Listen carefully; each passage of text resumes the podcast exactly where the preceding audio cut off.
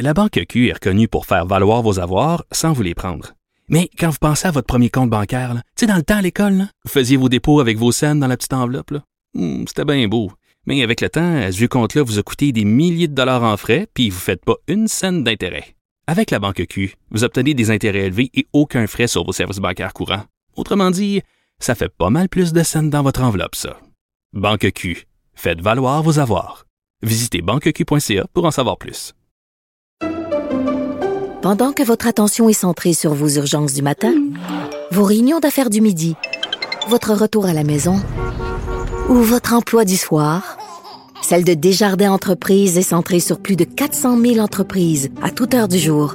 Grâce à notre connaissance des secteurs d'activité et à notre accompagnement spécialisé, nous aidons les entrepreneurs à relever chaque défi pour qu'ils puissent rester centrés sur ce qui compte, le développement de leur entreprise. Cube Radio. En direct. Rejoint Richard Martineau à Cube Radio. Salut Richard. Salut Jean-François. Écoute, si je peux prendre quelques secondes, tu sais, lorsqu'on fait de la télévision, puis on a une personnalité publique, il y a des gens qui ne nous aiment pas, mais il y a des gens qui nous aiment. Et certaines personnes qui nous aiment, des fois, il y en a qui envoient des cadeaux. Je te jure, il y a un Ouais. auditeur qui m'a aimé. Robert Johnson, il m'a envoyé un cadeau, OK. un cadre de Michael Jackson. Je, je, je, je, je- je sais pas pourquoi. Il, il me regarde puis il pense à Michael Jackson. Il est très beau. Donc, euh, merci, Monsieur Robert Johnson. C'était son cadeau, Robert. C'est pas un chanteur pédophile, Michael ça, Michael Jackson. Jackson? En tout cas, bref, je sais pas. Et, et voilà. Donc, bravo, merci, Robert Johnson. Je vais mettre ça au-dessus de mon lit cet après-midi. Alors, ce- cadre-là. OK. Merci, c'est Ceci Noël. dit. Oui, c'est ça. Euh, c'est la reprise des travaux parlementaires aujourd'hui à Québec. Tu t'attends à quoi? Écoute, premièrement, qui va être président ou présidente de l'Assemblée nationale? Le suspense est à couper au couteau. On le sait pas exactement. T'en as pas dormi, je pense. Ah mon Dieu, ça va être qui? Écoute, au fédéral, euh, c'est une élection. hein. Ici, non, tu es nommé par le, le premier ministre. Là, ça, on sait que ça va être Mme Nathalie Roy, présidente de l'Assemblée nationale. Nommée par le premier ministre, donc elle va lui, elle, elle doit sa job au premier ministre, tu comprends? Puis après ça, c'est à elle à faire la police en disant quand le premier ministre va trop loin, non, non, non. Mais tu sais, faire la police vis-à-vis de la personne qui t'a donné une job, comme, euh, je sais pas, c'est un petit C'est délicat. là. C'est un peu délicat, c'est assez bizarre. Bref, elle va être nommée, c'est pas une surprise pour personne. Alors là, est-ce que le PQ va rentrer à l'Assemblée nationale et prêter serment? Ça va être la grosse question. Déjà qu'ils n'ont pas beaucoup de questions, là, c'est quoi, là? C'est sept questions par cycle de 100, je crois.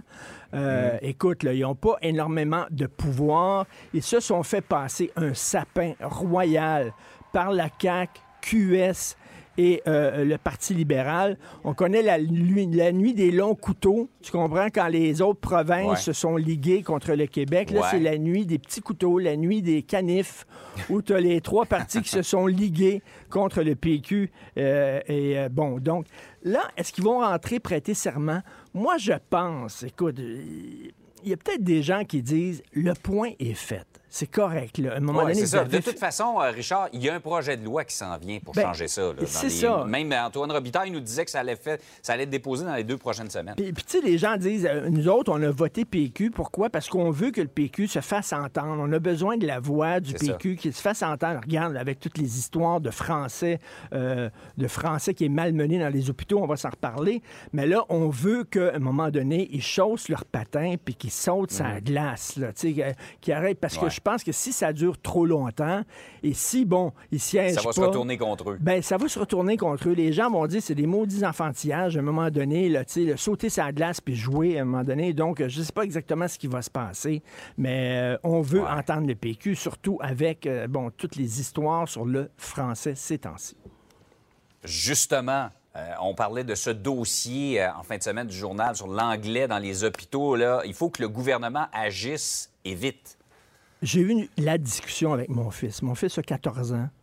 J'ai eu la discussion que tout père devrait avoir avec son enfant. Alors, dans le, dans le char, hier, j'ai donné un livre et j'ai eu la discussion. Non, pas sa sexualité, sur le français. J'ai dit, Ouais.